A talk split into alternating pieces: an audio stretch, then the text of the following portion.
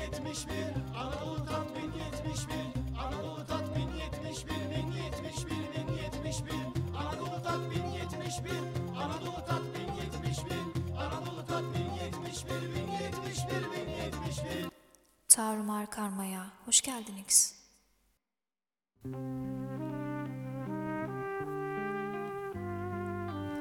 Montezumma'nın lanetini biliyor musunuz?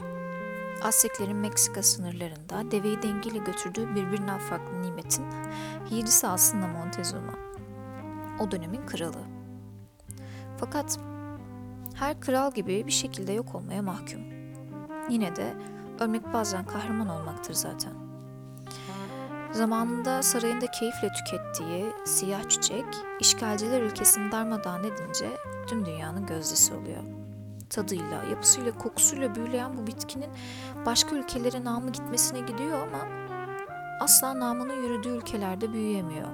Çiçek güzel, çiçek hoş. Ama asla içindeki fasulyeler olgunlaşmıyor. Bu nedenle siyah çiçeğin güzelliğine kimse doyamıyor. Artık insanlar bu duruma çare bulamayınca bunu Montezuma'nın laneti olduğunu düşünmeye başlıyorlar. Montezuma ölüyor, hikayenin kahramanı. Bedeni de çürüyor ama adı kalıyor. Nesiller boyu güç bela Meksika'da yetişmek zorunda kalan bu siyah çiçeğin vanilya olması bana ilk etapta çok şaşırtıcı gelmişti. O kadar masum görünümlü bir şeyin lanetli bir hikayeye konu olması garipti gerçekten. Şaşırtıcı gelen bir diğer durumsa vanilyanın tesadüfen çoğalmasıydı.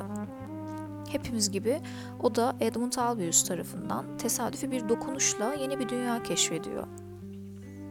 Avrupa'nın, Amerika'nın geneline yarayan bu güzide dokunuş Edmund'a da yarıyor tabii ki. Güzel mi güzel bir anıt yapılıyor onun için. Ceketinden pantolonuna, saçından mimiklerine dek her şey yapılıyor. Bana tokat gibi çarpan o detay ne biliyor musunuz o anıtta? Edmund'un ayakları çıplak. Yani köleler hep köle kalacak demek bu. Tesadüfen yolu bulsan da köle kalacaksın. Aynı yolu yürüsen de köle kalacaksın. Aynı sabah uyansan da köle kalacaksın. Farklı olmanın ızdırabını derinlerine kadar hissetmiştir Edmund eminim. Farklı olmanın cezasını kim çekmedi ki? Felsefenin 101 Nietzsche, farklı olduğu için Nietzsche olmadım zaten ya da Schopenhauer. Adam o kadar yalnız ve huysuzdu ki bu huysuzluk ve yalnızlık onu okulda çok iyi bir öğrenci yapıyor ve genç yaşta profesör olmasına olanak tanıyordu. Onun kurduğu cümleleri kurmadım. Hiç bıyıklarımı ağzıma götürüp dişlerimi ısırmaya da çalışmadım. Ama tıpkı Nietzsche gibi yalnız kaldım.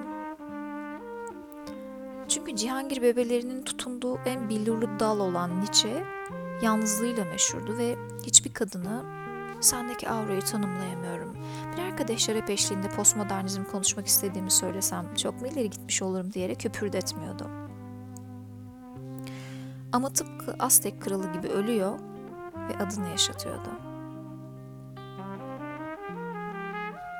Huysuz, aksi ve lanet olmanın bedelini öderken gözünün içe seyren birileri mutlaka vardır. Kendi olduğu için özür dilemek zorunda olan birileri mutlaka olmalı. Olsun. Çünkü kendimi daha yalnız hissedemeyeceğim. Aklımdan sürekli anlamsız cümlelerin geçmesini istemiyorum. Artık bunu istemeyeceğim. Bir şeyleri sürekli tekrar etmeyeceğim. Tekrar ettiklerimin içinde kaybolmayacağım. Çıplak ayaklarla aynı yokuşları tırmanmayacağım artık.''